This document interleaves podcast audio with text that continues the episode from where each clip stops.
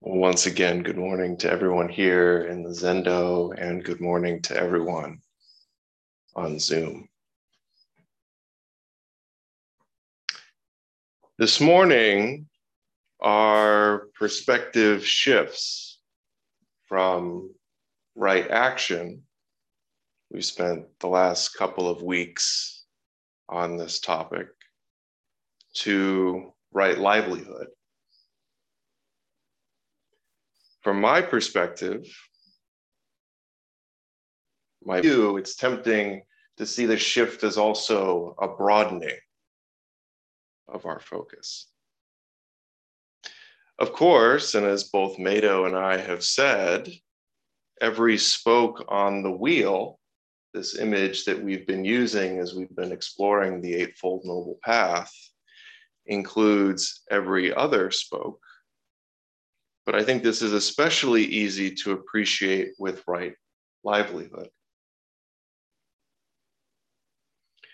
We began with right view, which concerns our conceptual orientation towards the world, how we view our place in it and it in relation to us, and importantly, the issues of reality and value. What is it that's important to me? What do I center my life around? Our orientation, the way in which we approach the world, influences the intentions that we set. And so after right view, we move to right intention. And the intentions that we set in turn influence, some might go farther and say determine our speech and our actions.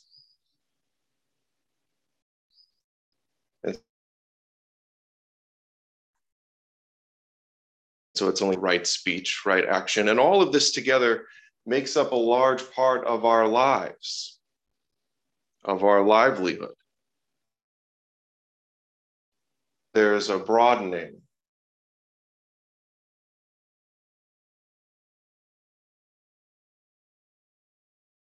That's been happening our lives as a whole.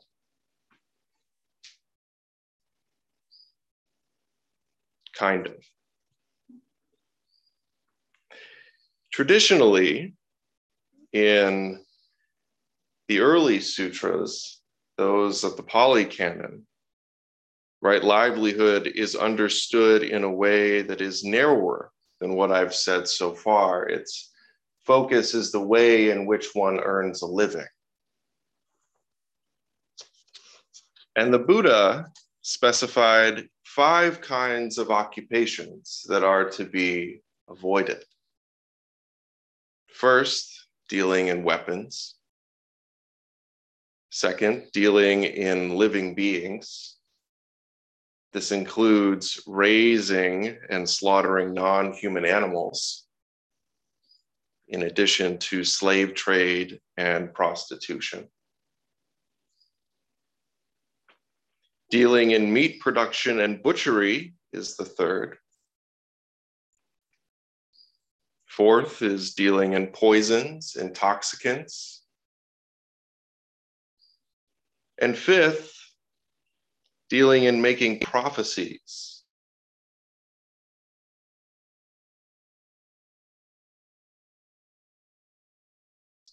A sixth we should avoid as an occupation anything that goes against right speech, right action, and that would lead us to not observing the 16 Bodhisattva precepts.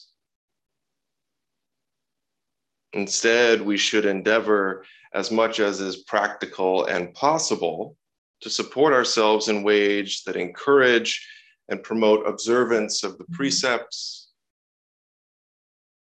practice the Eightfold Path, and cultivation of the character traits of generosity, patience, joyful effort, meditation or concentration, and wisdom. What are known as the paramitas. We as laypersons should support ourselves in ways that are legal, peaceful, honest, and do not entail or bring about harm or suffering to others.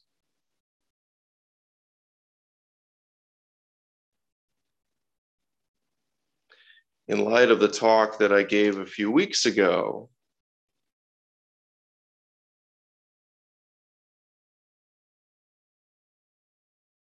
I will condition as in a way that does not entail or bring about excessive question mark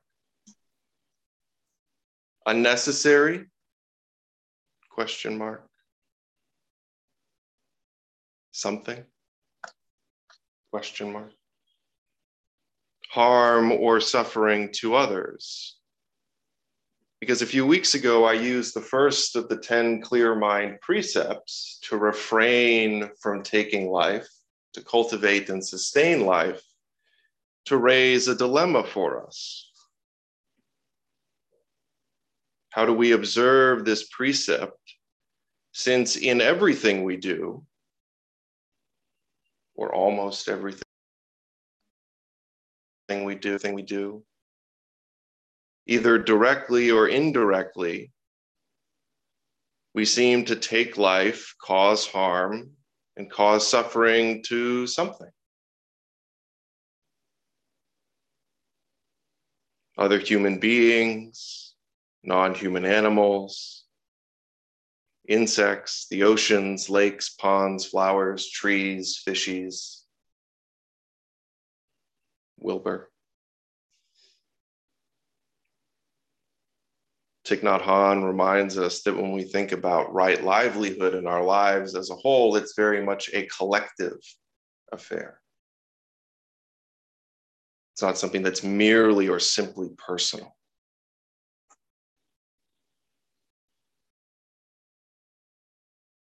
And it doesn't help to think that we can avoid having this effect on everything around us, taking some life, causing some harm, bringing about some suffering by trying to do nothing.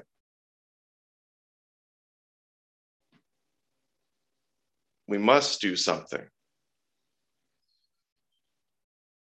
If I can put on my philosopher hat for a moment, it's not possible to do nothing doing nothing is doing something, namely the something of doing nothing.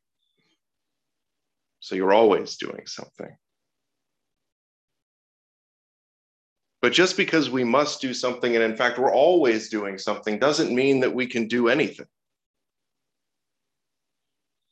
I can't just lean across the Zendo right now and strike Daigen. mostly because my legs are in a pretzel and robes are rather cumbersome. But aside from that,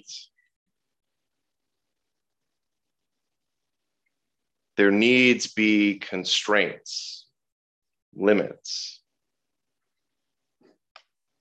even if those limits appear rather fuzzy at times.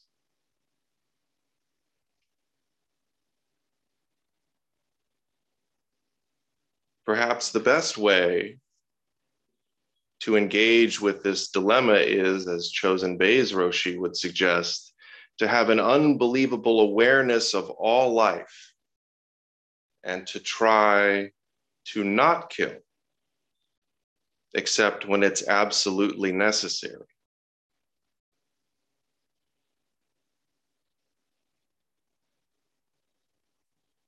For this one, I think it's rather important that when confronted with such a dilemma, when we really feel it, we are wary of the inclination to throw our hands up in the air.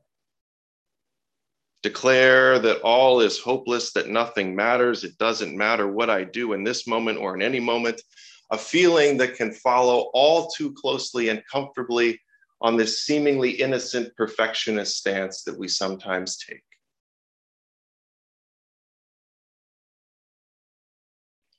We say the bar is here. When it comes to observing this precept in a literal way. And when we reflect on the interconnectedness of life, we realize I can never reach that bar. So it doesn't matter what I do. No. Matters a very great deal what you do. Because this path that we are walking together, side by side, hand in hand, donning gentle smiles and with open hearts, is a path of progress, not a path of perfection. It's a path on which we endeavor to meet others and ourselves exactly where we all are and as we are in that moment. In this moment. And in that moment, to respond appropriately, to act skillfully. And then again, in the next moment, and the next moment, and the next moment. To set an honest and sincere intention every morning to be a little bit kinder, to be a little bit gentler,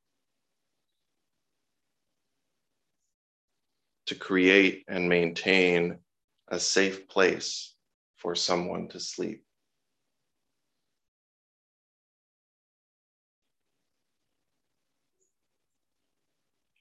As I was reflecting on the path we walk as bodhisattvas, I found myself thinking about a rather famous painting by the Italian Renaissance artist Raphael, a painting that we call the School of Athens. Maybe you've seen it. In the center of this painting, prominently displayed are two figures walking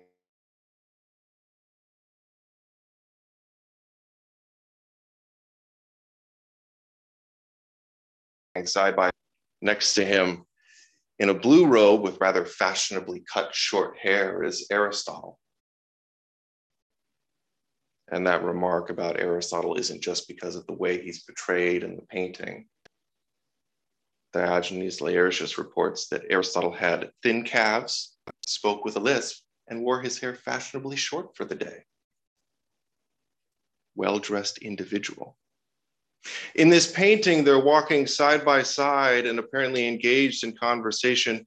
And I found myself thinking about how conversations like this one, conversations about ethics or morality, skillful ways of speaking, acting, and in general living, can quickly go up. Precisely the direction in which Plato is pointing.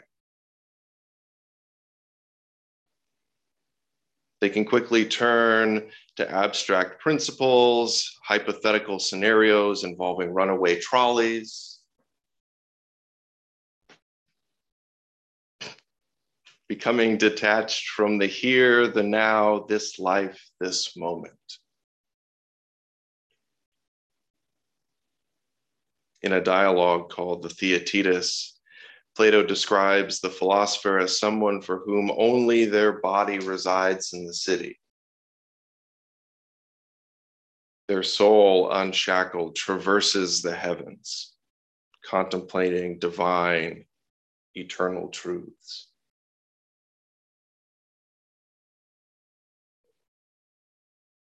I find it to be a beautiful and a moving image But this way is not our way, though our way is not without it.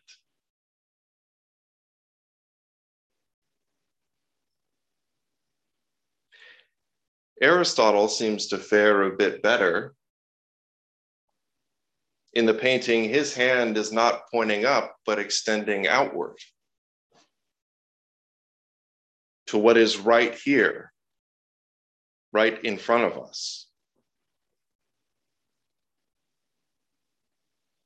And Aristotle is explicit that the right action is determined by the right or virtuous life manifested through careful consideration of the present moment's particulars. The who, the what, the where, the when, the why, the how. If we're not right here in this moment, seems rather difficult to respond skillfully. Meeting what arises as it arises as it is. So, if not up and not out, what's left?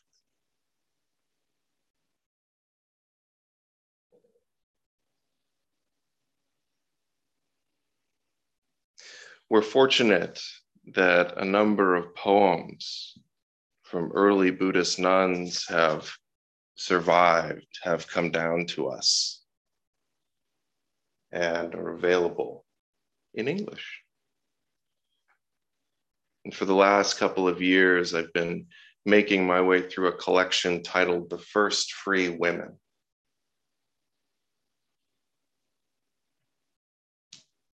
Not done with it yet, not because the poems are long or it's a terribly thick volume, but you spend time with poetry. You don't read it like you read a novel. And this morning, I thought I would share a poem from a nun named Uttama.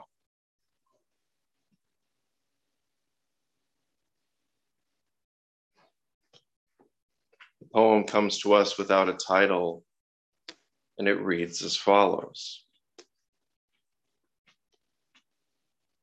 The entire path and all you will ever need to walk it, you will find inside. So the Buddha taught me. Once I took a closer look, all the running around started to seem a little silly. Things changed so quickly. By the time I got anywhere, I'd be someone else. You are your mother. You are your daughter. One moment gives birth to the next. What we do is who we become.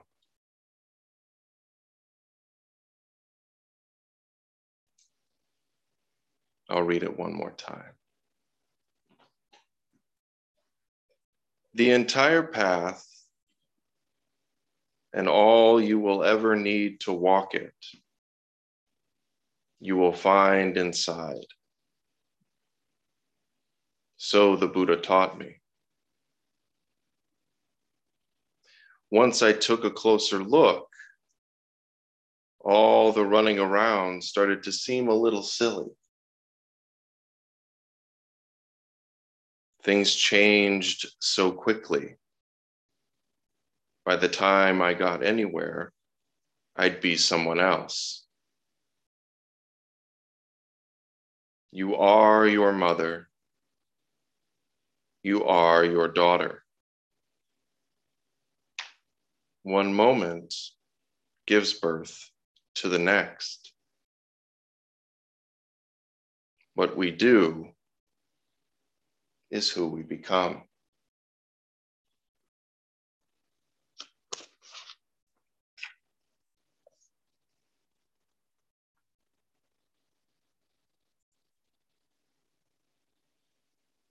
What is it to live rightly? How do we live rightly? Plato would say Look up. Aristotle would say, be here. Uttama, on behalf of the Buddha, says, look in here. Look in here.